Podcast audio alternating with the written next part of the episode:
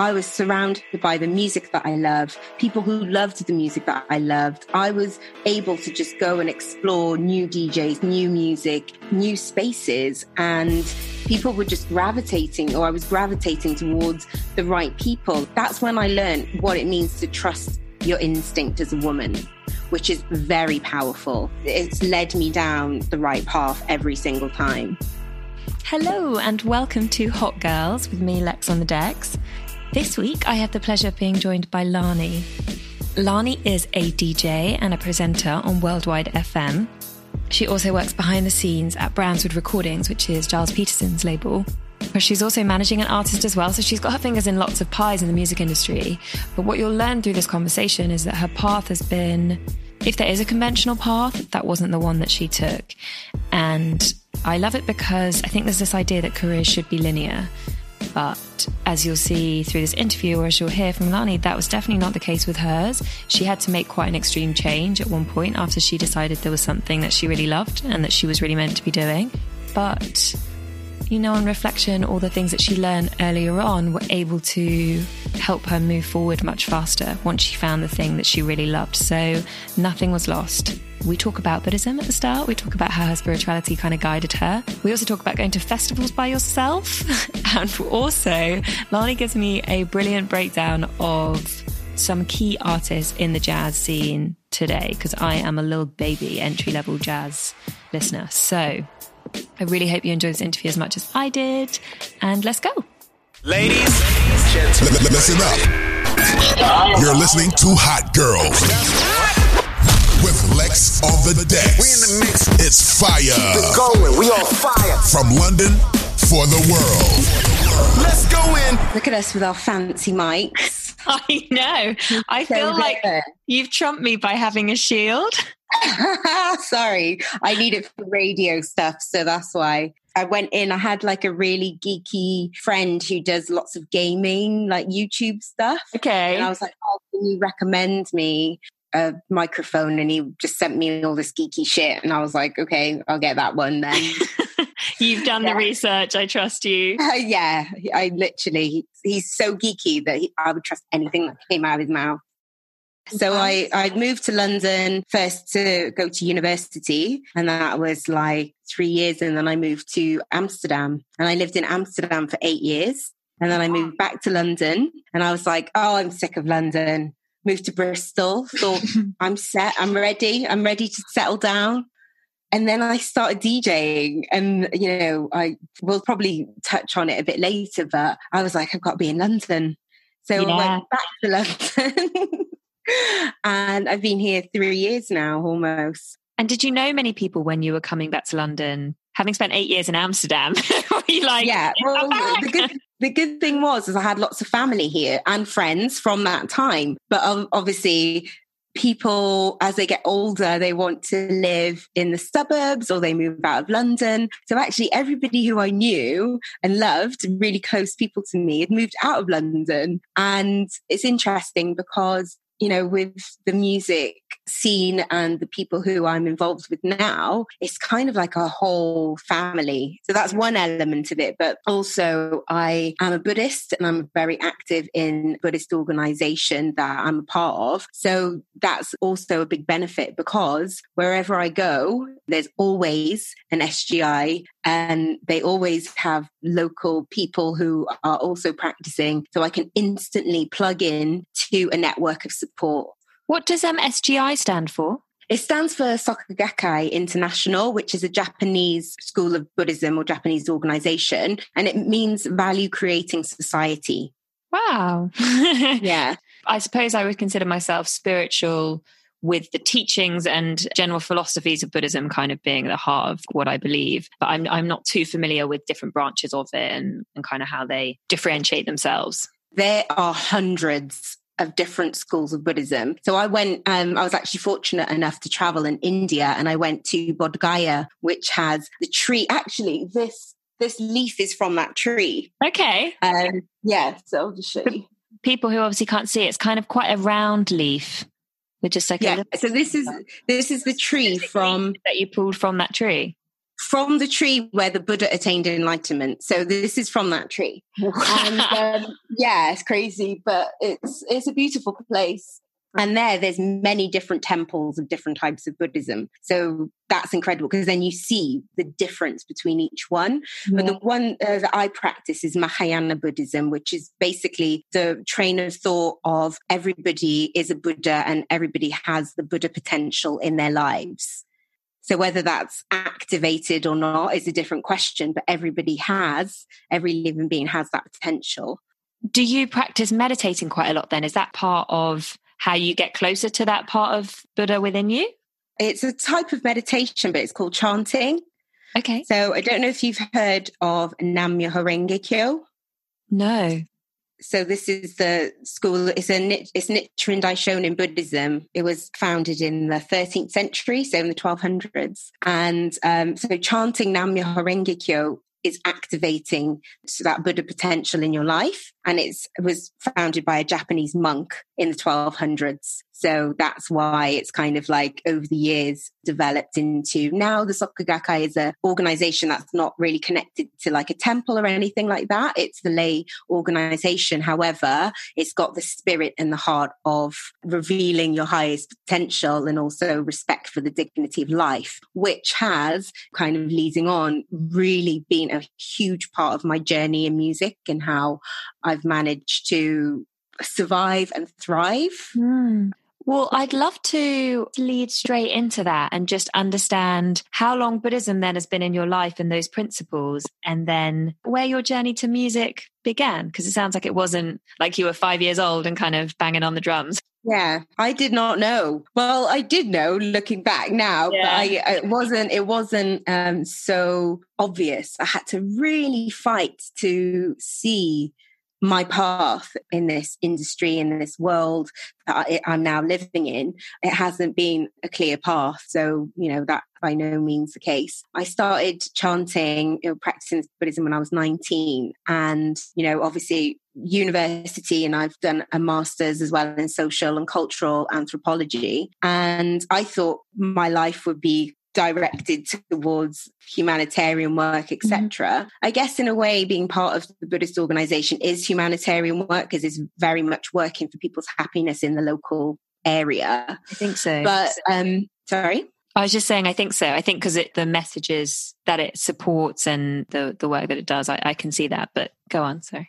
Yeah. So then I worked initially in account management and project management. And, you know, that was my world up until moving to Bristol and I was working um, in that sphere. And then I moved a slightly like little things. I was really on that path of seeking, like, what's my passion? What do I want to do? How do I want to really use my life and my skills to do something I love, not yeah. just a job. I want to live with my passion. So I was really seeking that because it wasn't even clear to me what my passion was. And so, um, obviously, I was um, in this corporate environment and quite miserable in the sense of like it didn't feel true to myself. It didn't resonate with me that I was in this environment. I was like, mm. I'm definitely creative. I need to be around people who are also creative and have ideas and not just drudging along in life basically yeah. you know yeah. it's just like i think it's quite common in people's lives i think often you see stories of people who are just like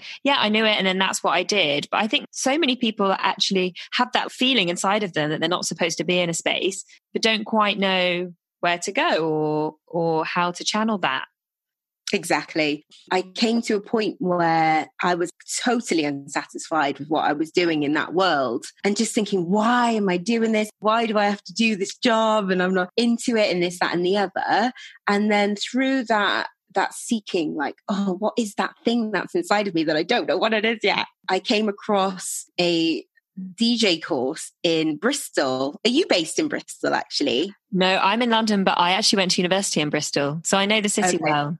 I there's a, a collective called Mix Nights. Have you heard of them? I haven't, no. Yeah, so there's a Mix Nights crew and they do women only DJ workshop, eight week course. And I just heard of it from a friend and then I let, checked it and just got onto this course. And it's, you know, it's like one evening a week. And then at the end of the eight week, you learn like vinyl or CDJs, and then at the end of the eight weeks, you play at the Love Inn. Did you ever go to the Love Inn I in Bristol know. there at that time? No. Really, it's like one of But my I favorite clubs. I was a student, so we had very much like our just student go to clubs. I didn't really get to know Bristol, the city, I guess, beyond my little student bubble, which was great fun. Yeah, had a good Yeah. time. But I love that. I mean, also great to have a women only space because it makes it less intimidating sometimes. Oh, I have to shout out the Mix Nights crew. It changed my life. So I started doing this DJ course and I was learning vinyl. I was just like, oh, okay. You know, when you find the thing that you're mm-hmm. naturally good at to the point where you don't even have to try. It's just that you're natural. Have you fa- like it's the weirdest sensation because you know I spent so much of my life of my you know that part of my career really striving to be good or to care about what I was doing, and I was like, "Oh," but then when you find that thing and it's just so natural, it's just the most liberating feeling because you're like, oh, okay, yeah, it's really cool. So through that, You course, learn about spent- yourself through those moments. Yeah. You're like, oh, this is me. This is who I was always inside of me. exactly. Can I just quickly ask about your choice? Was vinyl an obvious choice for you? Were you always because I digit I go digital, so were you, Yeah. were you already a vinyl collector? No, so I wasn't. Um, growing up, I've got to give, you know, my musical inspiration and spirit to my mother, who literally has the best taste in music. And not really understanding, obviously, growing up that me and my brothers were being exposed to this amazing world of different types of music that would it's influencing me now. But uh, i've lost my train of thought. What were we talking about? You were talking about so your journey. So you you found that you basically you started that course and you felt like you'd found the thing that you were really good at and came very naturally. And then there Mhm. must have been a moment of okay, what what next? Like what happens next? The course ends. You've got this new Yeah. skill. Exactly. So actually, during the course, thank you for being my brain right, right there. that was very helpful. Thank you. Uh, um, yeah. So during that time, I just kind of started awakening to all of these ideas of things that I was inside of me, but I'd never really uh, awakened to. And during that time, that specific year was like 2016, 2017, I really started going to like festivals on my own and I started going to parties on my own. And that was mainly because my taste was developing, my taste in music was developing, but no one really, no one that I knew really liked the things that I liked anymore. And I was like, oh, but do I not go to this thing I really want to go to? Or do I just go? I went to like a festival in Croatia on my own. I was so scared.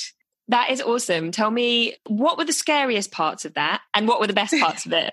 So the scariest part was absolutely the lead up, thinking basically I bought a rape alarm.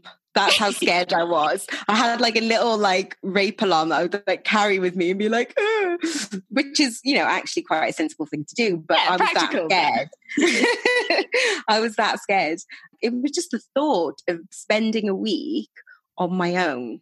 That's what was scary. And just not knowing, the not knowing bit of mm. like, who I'm going to be with or what I'm going to do and like where I'm going. Like none of that was known. Yeah. I just was like, the lineup is my dream lineup. I am not missing this. I'm going to go. Nobody wanted to come with me. What festival was it?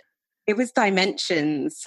I was thinking when you're talking about going on your own, it's like you're going on your own, but it's not just you're, you're, most people there are with other people. So it's not like just going away by yourself, which is, I think, a hurdle enough for a lot of people. But then it's like you're going away by yourself to a place where others have lots of other people that they're there with.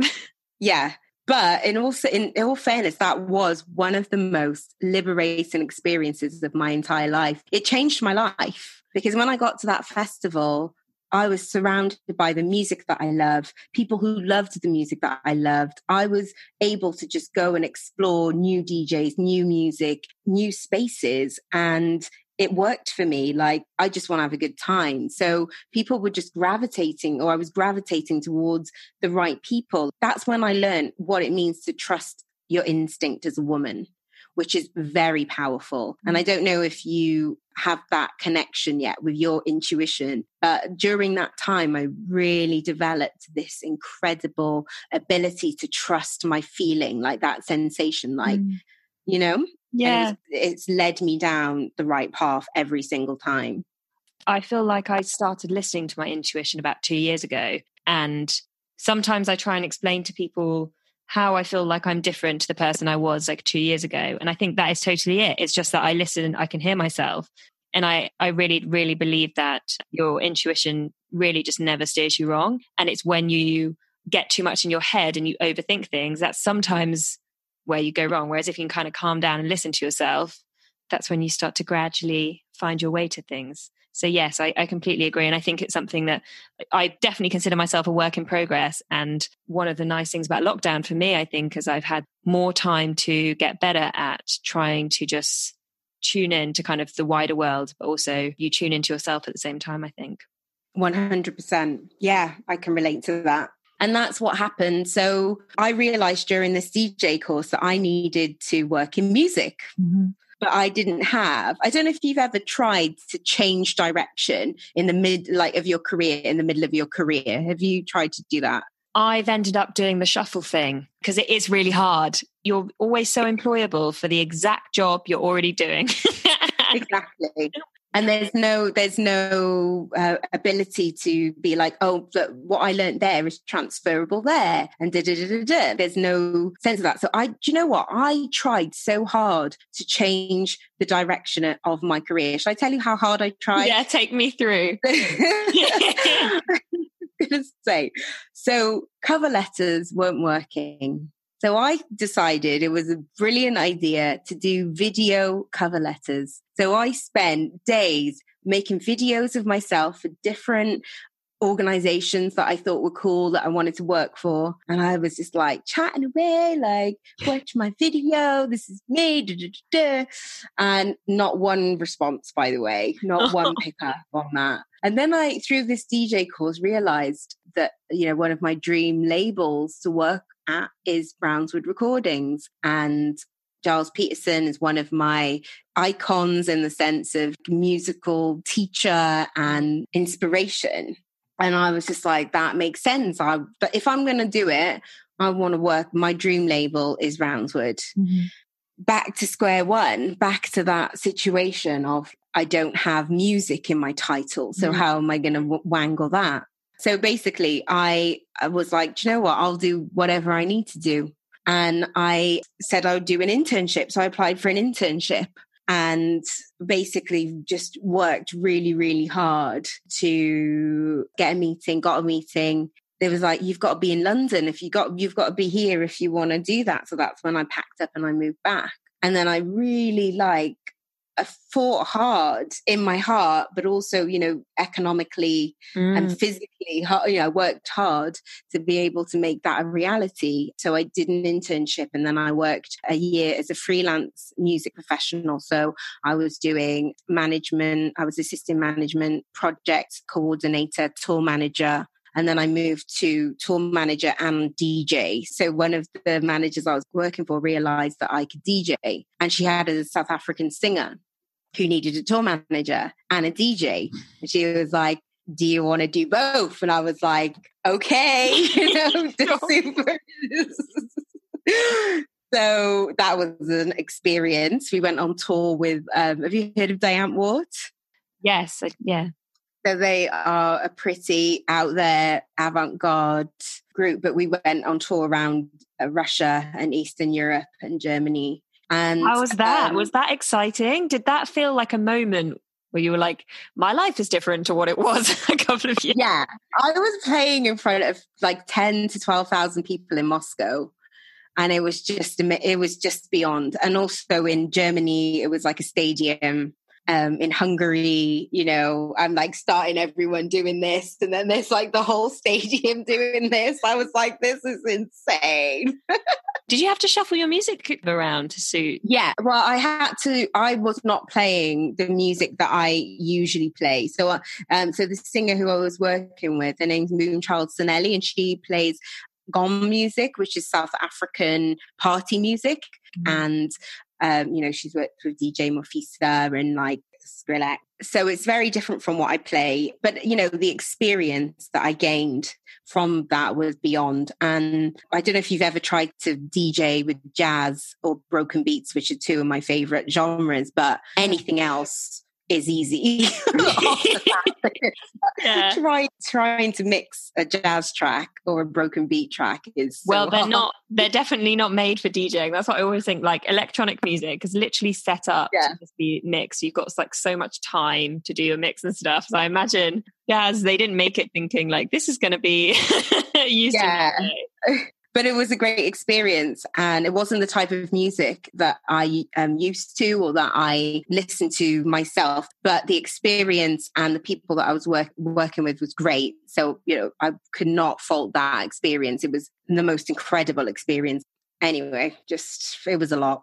Moment. but this is this is but this all led me to you know once I worked in a different world because I was also working with a major label at that time, and I was working with Live Nation, which is a big touring corporate environment. So it was very different to what I was used to during my internship at Brownswood. In my head, I thought I didn't study this at university. So this is my schooling. I have to take every opportunity and use every opportunity that comes my way because this is my training. So I probably did about 10 years of training in a year and a half. Your attitude to it probably really helped you get through the tough bits, but there must have been some tough bits. What were the harder bits of it? Well, there's a lot. If I think about it, I went from, you know, being a marketing professional and a project manager to an intern. Yeah. So I completely sacrificed my career progression, my prior experience. And it's interesting because I think what gave me the edge to do well in what I'm doing now is the fact that I had that experience. Mm. You know, that thing where, you know, we were just talking about where you can't swap in between jobs. Yeah. But all of the things that have worked to my benefit have been things that I learned through those jobs that I hated for so many years. Yeah and a realization moment of like oh yeah you know like when you're going through tough times and then you you think why am i going through this and then you come out of those good times and you look back and then you're like oh that's why it makes sense that's so true. When you're going through it, you're like, I, I, I don't know what this is teaching me. This is just horrible. And then, and then you're like, oh, okay, this needed to trigger certain things in me or certain lessons, and you know, I wouldn't have yeah. made changes if I hadn't gone through that. Yeah, exactly. So there was uh, lots of that. But the tough times, you know, working freelance is really tough because you all you're thinking constantly is like, can I make rent at the end of the month? You know, and that becomes the thing. And especially as a creative, as a woman, usually we're not we're not used to saying i need this amount of money. Like if you want me to do this or if i'm working you know if i'm going to work with you this is my fee and i'm not going to do stuff for free. I can't go any lower than what that fee is because it's not possible living in london especially. So that was quite difficult. Um you know i'm very grateful that i managed i worked really really hard but I managed to keep money flowing, but I can't say that I didn't feel stressed as a freelancer yeah. thinking about how I'm going to make rent at the end of the month because I, I definitely did experience that. And I wouldn't recommend that anybody DJs as an artist and tour managers at the same time. That's not a not a good idea. Don't do that.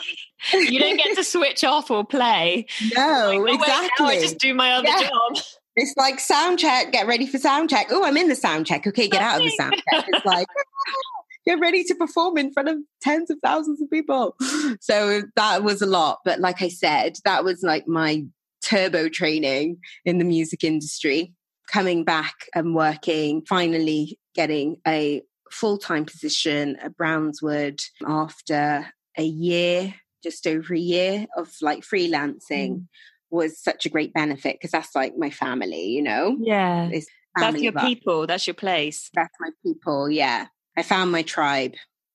So you sort of ended the freelancing period and then rejoined the team at Brownswood. And because worldwide radio and Brownswood are obviously so connected, did you start one and then do the other, or how does it yeah. work in your life? So I had absolutely zero experience in radio. And I think through mix nights, one of my first experiences was um, either covering a show or guesting on a show. And I didn't really know what I was doing, but I was with somebody else and I was like, you know what? I'm just going to go for it and figure it out. So it's, a lot of this is fearlessness. So I had an opportunity to support Gilles on his BBC Six Music show. And it was basically supporting the producer doing like social media. So you get thrown in a room with the producer, Gilles, at Six Music off Oxford Street in London, and it's just like you are in school. it's like you know you're watching, you're watching firsthand a master at work, a master of radio at work, you know? So I was just like a sponge. I was just like absorbing everything in. Then I realized after a few months that I wanted to do radio myself. So I started at a community radio station in Tottenham called Threads Radio. So last year I had my show Jazz and Ting.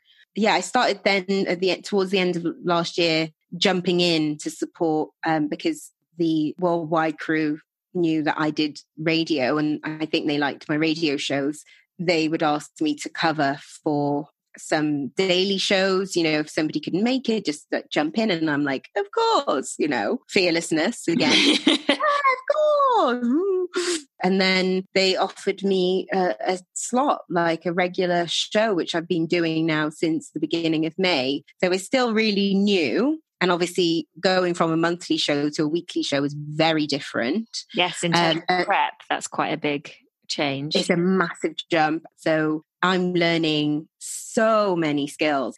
What I am doing is acquiring new bows to my string, or is it string to my bows? Strings to your bow, but both yeah. work. Both work. Bows to your string sounds grander. Like it sounds like you're finessing your strings with bows, which I like. Yeah, that's cool, actually. Are you good at switching off? I've got lots of good friends who are telling me to switch off.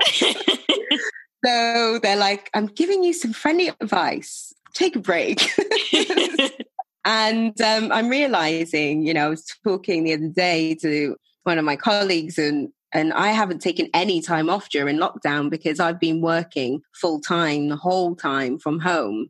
And, you know, on top of that, I started producing podcasts. We did a Brownswood Uncut series that I produced. We, we recorded it at Red Bull in February, just before the lockdown. Mm-hmm. And then through the lockdown, I edited it and put it together and, you know, put it up on Spotify, etc. Uh-huh. So, you know, I haven't stopped not once actually not even for like two days the good thing is is that now i know i can do my radio show from anywhere in the world. Mm-hmm. i'm more comfortable to just be like yeah i can just pick up and you know go somewhere and chill. Yeah. Um, i am definitely going to take some time off soon. Usually in any circumstance my release or my like the way that i relax and the way that i you know let off steam is through dancing and live music. I'm like always out parties, live gigs, anything.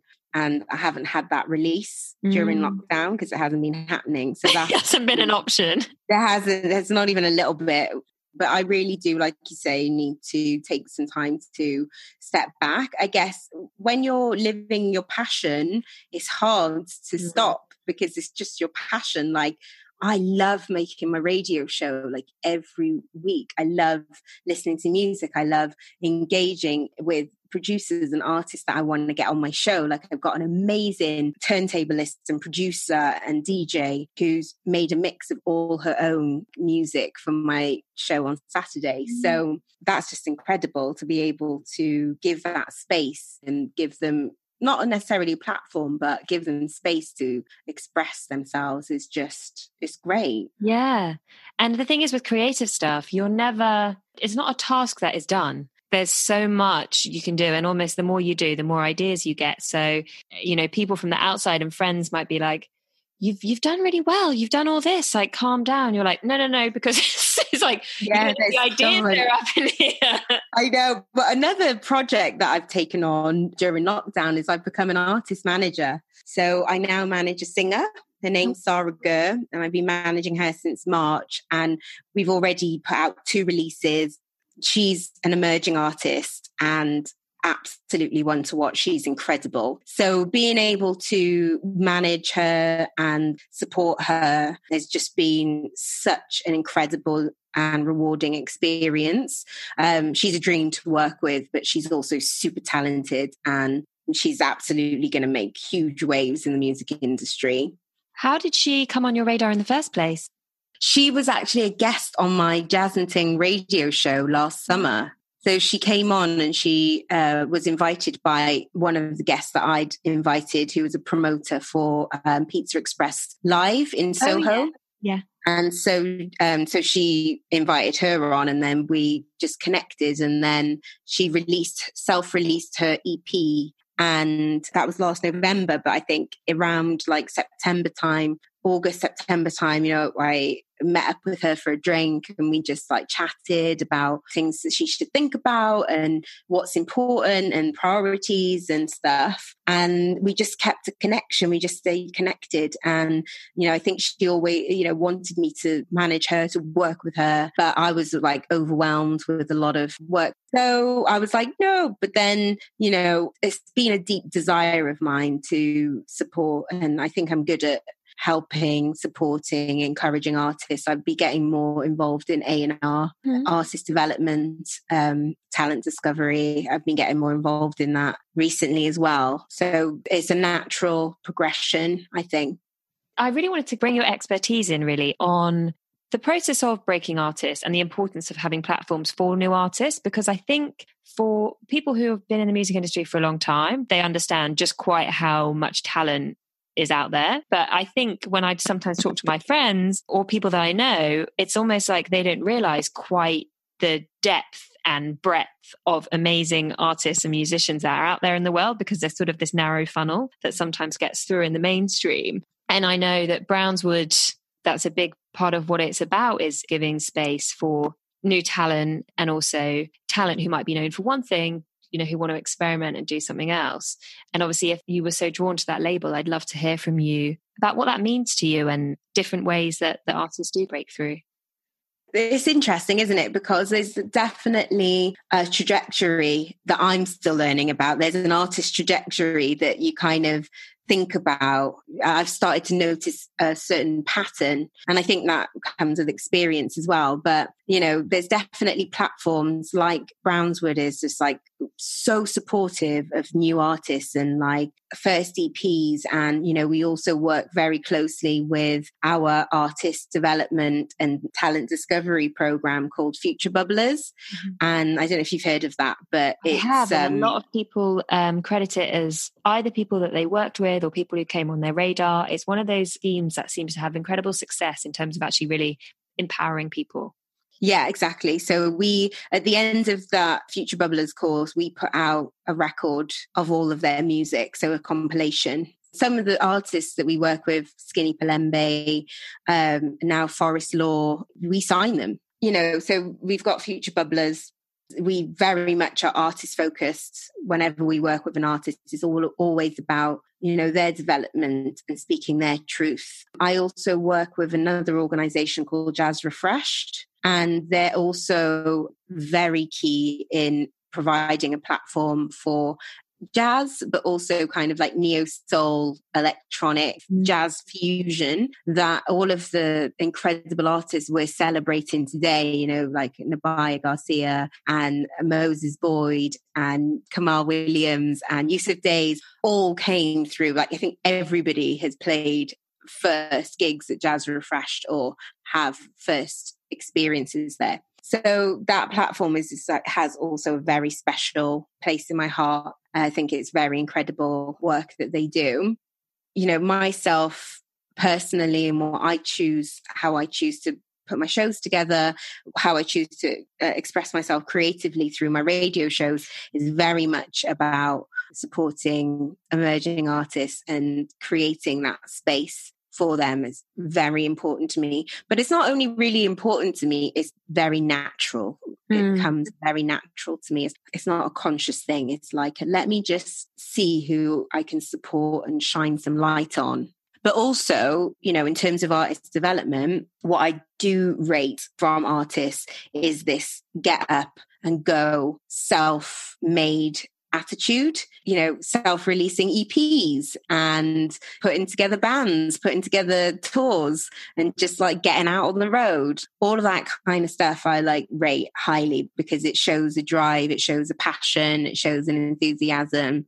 It's great that I can look at things in that way and see people's struggles, you know, or people, you know, what they find difficult and and I'm quite naturally uh, inclined to support them where they have those gaps. Do you know what I mean? Yeah, yeah, I know exactly what you mean. And sometimes, you know, I wonder this, but I think that even when you get to a stage where you have a whole team around you, you still need that get up and go. Still, so much of it's going to come down to you. So I think for a label or someone looking to manage someone, it's kind of reassuring to know that someone is committed enough to have gone through that before you then come on board and kind of say, okay, we can actually help you with some of this stuff.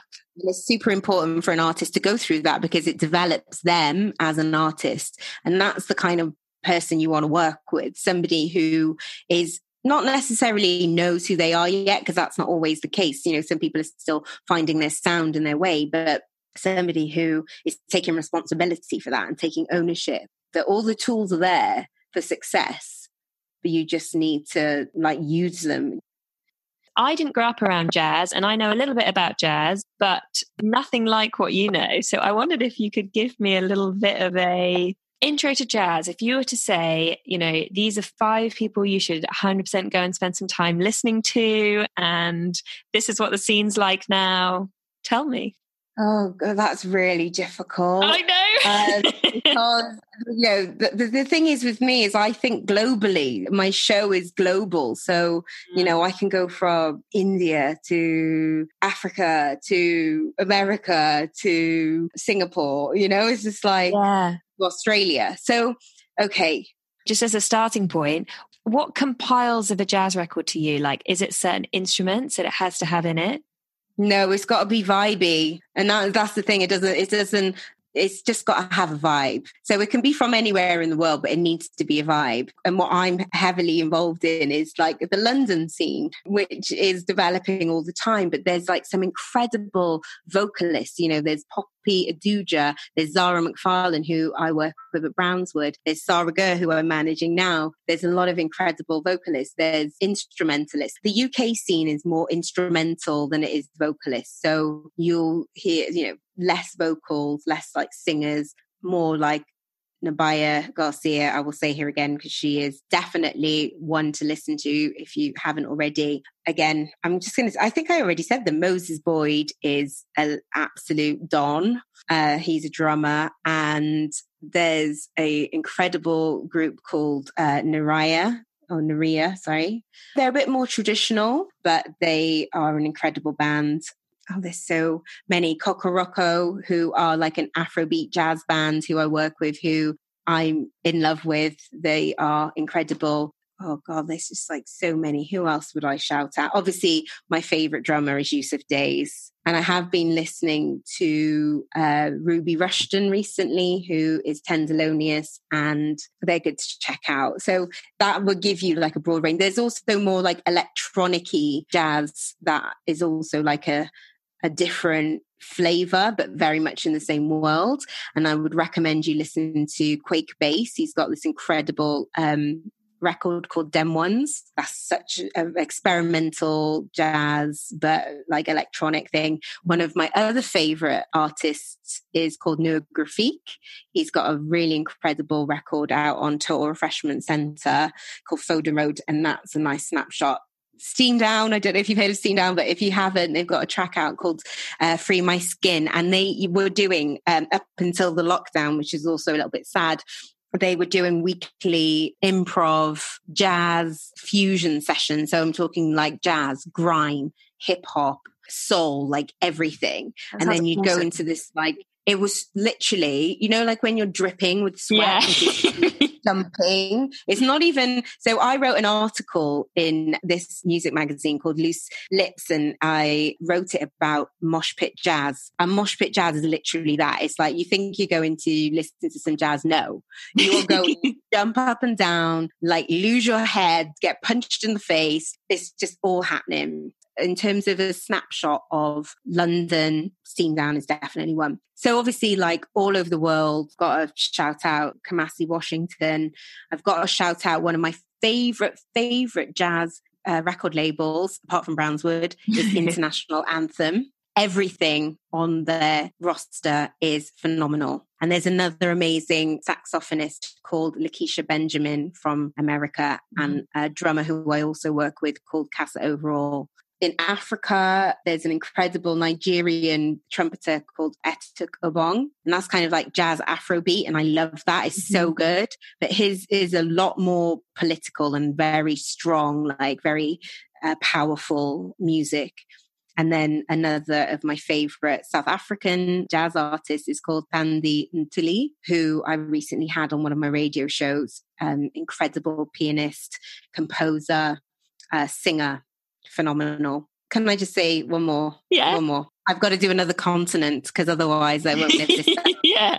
Go global, real global. So the, yeah. So the other continent is Australia, and uh, we've put out this amazing record on Brownswood called Sunny Side Up, and got to have a snapshot of what's going on in Melbourne. Oh, beautiful music!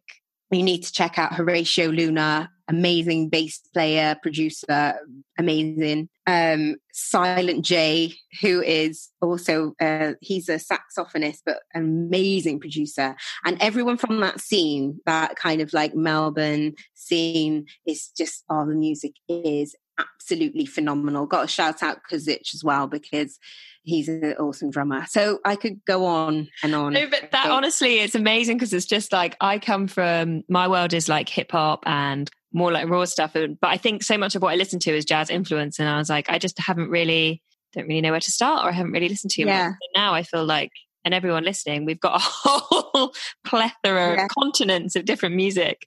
yeah, please check out if you are of a hip hop like vibe. Yeah. Kassa Overall fuses jazz and hip hop so well. Please check him out. He's a, a jazz drummer, but a producer, and his collaboration combination of uh, of hip hop and jazz is phenomenal. I'll start there. And also, did you say, was it Steam Down? The London? Steam Yeah. down. That was, I'm interested in them. That sounds, track called Free My Skin, and they also did a session on Jools Holland, which I think you can find on YouTube. uh-huh. Oh, and I should mention in terms of jazz and platforms, I should have mentioned this when I said Jazz Refreshed as well, is Tomorrow's Warriors. And I don't know if you've heard of them, but it's a charity that offers free jazz training to teenagers. And I didn't say Ezra Collective. Oh my God. So Ezra Collective, you, they're another one. You have to check out Ezra I think Collective. I, ha- I think I have heard of Ezra Collective. There you go. You would have. They, Yeah. yeah. So Tomorrow's Warriors is the organization where all of these like amazing jazz musicians that I've just talked about, most of them came through that program. And they Wow. all met at that program, and then they made all these bands, and then it's like it's a whole thing. That's Um, crazy though. That shows the importance of programs like that. Yeah, It's exactly. like fueling a scene. Exactly. And Janine Irons and Gary Crosby have been instrumental in a lot of um, the incredible music that I work with that we're experiencing at the moment. So I can't say anything without mentioning them. That was a big question that you asked me, though. So It if there was a big question. forgot, it was huge. So anyone I forgot, you know, you're in my heart. I love you. she doesn't mean it. mean it. you do matter. Brownswood, I think, have been doing really great stuff using digital platforms and live channels. How have you found that switch? And any lessons? What do you think makes a good online recording versus a versus a live show? Yes. So, oh, the, the difficult thing is nobody can help the artist when they're setting up their like live sessions. And usually there, there's a whole team because I produce the Brownswood basement sessions. So I know what it is to like make a video, uh, make, you know, how to make that session. And we're not able to have that support for the artists at the moment. So they're kind of figuring it out on their own. And uh, I guess it's just like trial and error. And what I have seen a lot of really good things that platforms like Worldwide FM and also I did a live stream with a Liverpool creative platform called uh, Melodic Distraction and they had like a really good step by step instruction kind of manual of how to self produce, you know, like a video or, or whatever you're doing. So that's been good. It's interesting because I produced an event, an online event for International Jazz Day with Clash. And, you know, it's just kind of like behind a screen, like a little hamster, like trying to organize everything. Usually you're like running around. Yeah. Um, this is like, I think I got thumb strain from trying to like type so fast, but obviously, you know, it's, I love live music. Live music mm. is, fuels so much of what we do and the artists that I support. So I don't think we can really take away from that. And I don't really think we can also compare. I think people are having to do what they need to do, stay connected to their audience. Okay, so I want to just go kind of deep for a second and just parting wisdom, lessons from life. Obviously, we talked about some of them in the beginning. So, the first thing I wanted to ask is Does it mean something to you to kind of leave an imprint on the world? And uh, if so, what do you want that to be? I definitely want to leave an imprint on the world. And I'm definitely passionate about equality. And I really feel like the events of the past couple of weeks with the Black Lives Matter protests and with, you know, the racial and social injustice, you know, that's happened, that mm. sparked these these protests and also police brutality and mm. everything, you know, I'm so sad for the people that have lost their lives. Um, but I want to really express that that life wasn't in vain. And so, as a result of that, I really am passionate about finding a way, especially in the music industry, to promote and, uh, you know, create opportunities that promote equality and that mm. promote like social and racial kind of go against the structural and systematic racism and social prejudice that's getting in the way of that equality. I'll always fight on the, the side of the underdog and I'll always fight in my heart on the side of injustice. That's something that I'm absolutely passionate about. So, in terms of uh, leaving a mark on the world, if I feel like in my world, I'm able to have those conversations and I'm grateful for that and I'll mm. I'll never stop doing that. I mean definitely the past few weeks have been I think an education for so so many people and almost just the eye opener that the world needed. Everything we've been doing has just been nowhere near good enough. So I think it's been tough but the kind of tough that we all needed. What are some of the things you know now that maybe you wish you'd known before? That I was really good at music stuff. I feel like in the grand scheme of things, I'm all about no regrets. So things I would have loved to have known then was really like I guess to follow my heart and to and to really focus on like what my passions were. I think to be fair actually that's a lie because I've always focused on my passions and I feel like when I was younger I was really passionate about partying and having a good time.